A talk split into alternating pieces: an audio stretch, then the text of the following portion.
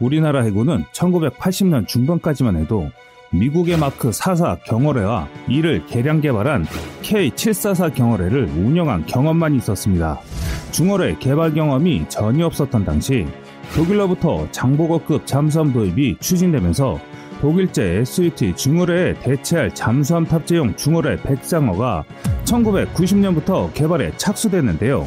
무에서 유를 창조하는 일념으로 연구 개발에 매진하여 1998년 6월에 성공적으로 개발을 완료했고 이와 병행해 1995년부터 체계 개발을 시작한 신형 경월의 청상원은 10년간의 연구 개발을 거쳐 2004년에 경월의 개발에 성공함으로써 우리나라는 중월의 경월의 모두 독자 개발 능력을 갖추게 됐습니다.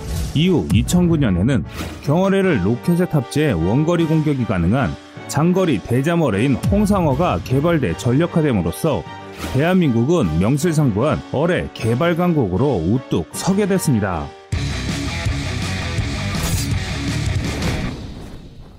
2006년 4월 미국은 이란에게 핵 프로그램을 포기하라는 압박을 가합니다. 하지만 이란은 이에 반발해 무력 시위를 벌였는데요.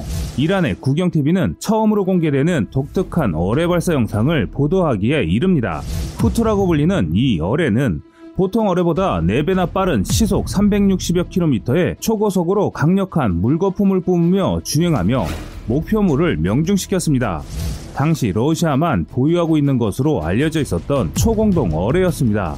이에 대해 일부 전문가들은 핵, 미사일, 잠수함정 등 여러 분야에서 이란과 북한이 긴밀한 커넥션을 갖고 있다는 점에서 이란의 초공동 어뢰 기술이 북한에 넘겨졌을 가능성이 매우 높다고 전했는데요. 초공동 어뢰는 물속의 마찰 저항을 크게 줄일 수 있는 초공동 현상을 응용한 신개념 무기입니다. 중전 어뢰 기술은 물의 마찰 저항을 최소화하기 위해 모험체 형상을 보다 매끄럽게 하거나 추진 에너지를 높여 속력을 증가시키는 데 주력해왔지만 이러한 방법만으로는 속력을 증가시키는 데 한계가 있기 마련인데 물리적으로 추진 속도는 추진 에너지의 세제곱근에 비례하기 때문입니다. 그런데 초공동 현상은 이런 통념을 깨는 것이기 때문에 당시 처음 초공동 어뢰가 나왔을 때 세계 군 관계자들은 깜짝 놀랐을 정도였습니다. 유체역학적으로 기포는 물체의 진행을 방해하지만 하나의 큰 기포로 물체를 완전히 덮으면 마찰 저항을 공기 중의 마찰 저항과 비슷하게 줄일 수 있는데 이것이 초공동 현상입니다. 물속 저항은 공기 중 저항의 1000배에 달합니다. 원래 초공동화 기술은 제2차 세계대전 중 독일에서 가장 먼저 연구했고 전후 소련이 초공동화 기술 개발에 집중한 것으로 알려져 있습니다. 1990년대 세계 최초로 개발된 시크발은 최대 속도가 시속 550km에 달해 바닷속 괴물로 불렸습니다. 이는 보통 어의 최대 속도의 6배에 달하는 놀라운 속도입니다. 이 정도 속도면 웬만한 함정은 피할 겨를 없이 얻어맞게 되는데요. 하지만 초기의 시크발도 치명적인 결함이 있었습니다. 바로 항진 중 발생하는 엄청난 소음 때문에 음향 유도가 불가능해 2차 대전 때처럼 유도 없이 목표물을 향해 곧바로 돌진하는 형태였습니다. 러시아는 유도 장치를 장착해 정확도를 높인 신형 시크발로 개발했으며 이런 구소련의 괴물 무기 개발에 자극을 받은 미국도 1990년대부터 초공동화 기술을 활발히 연구 중인 것으로 알려져 있습니다.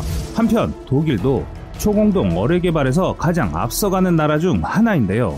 1988년부터 초공동화 연구를 시작해 최근까지 시속 약 800km에 달하는 바라쿠타 어뢰를 개발하고 있으며 바라쿠타는 속도가 빠른 데다 첨단 유도 장치까지 갖춰 어떤 함정도 피하기 어려울 것이라고 군 관계자들은 말하고 있습니다. 그럼 우리나라의 어뢰 개발 상황은 어떠할까요? 한국도 국방과학연구소를 중심으로 자연공동 관련 초공동 기초연구가 수행됐고 고체 추진 기관과 공동 발생기를 이용한 소형 수중운동체를 수중 주행 시험하여 초공동화를 시연했습니다. 또한 초공동의 생성과 유지, 환기공동, 수중주행 특성 등과 관련된 연구를 진행 중인 것으로 알려져 있습니다. 또한 초공동 어뢰와 함께 첨단 어뢰로 꼽히는 것이 항적 추적 어뢰도 개발하였는데요.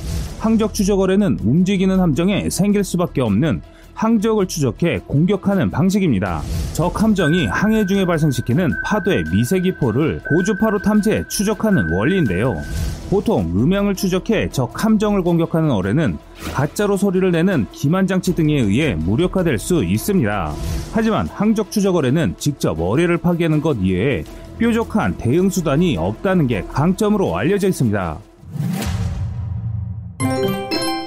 어뢰는 외관상 구식 무기처럼 보이지만 각종 유도 장치로 무장한 현대 어뢰는 첨단 미사일과 다를 바 없습니다. 특히 배수량 1만 톤이 넘는 대형 함정을 일격에 두 동강 내 격침시킬 수 있는 무기는 핵무기를 제외하곤 어뢰가 유일하다시피 한데요.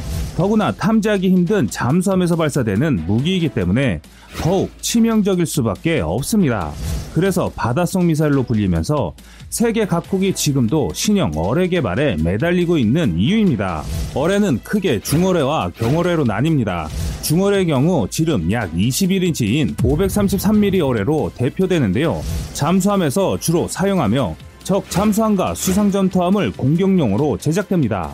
또한 무선 유도 방식을 사용하는 경어뢰와 달리 유선 유도 방식을 사용해 명중률을 크게 높이고 있으며 최근에는 광섬유 유도 케이블을 사용해 어뢰와 잠수함 간의 데이터 전송 속도가 빨라졌고 사정거리도 향상된 것이 특징입니다.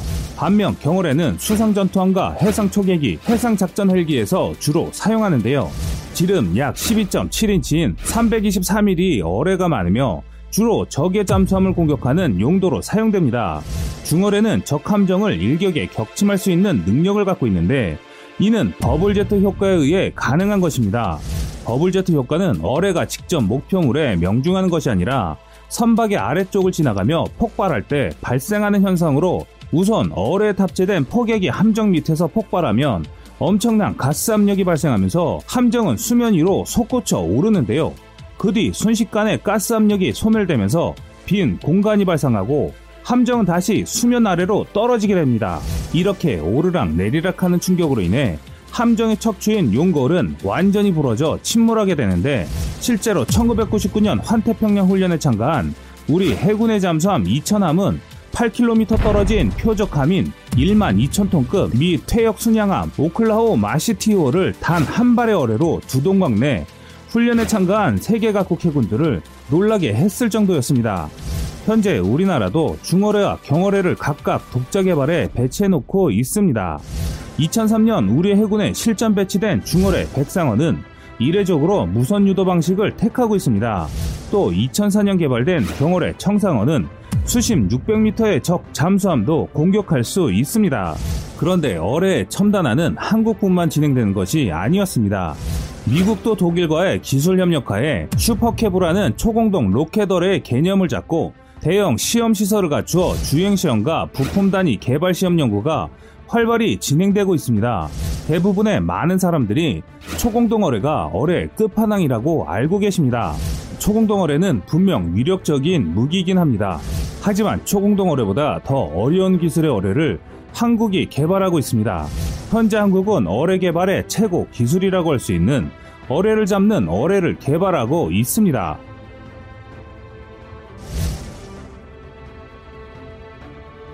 지금까지 세상의 모든 군사 무기를 얘기하는 꺼리투브였습니다. 시청해주셔서 감사합니다. 구독과 좋아요, 알람 설정은 좋은 영상을 만드는데 많은 힘이 됩니다.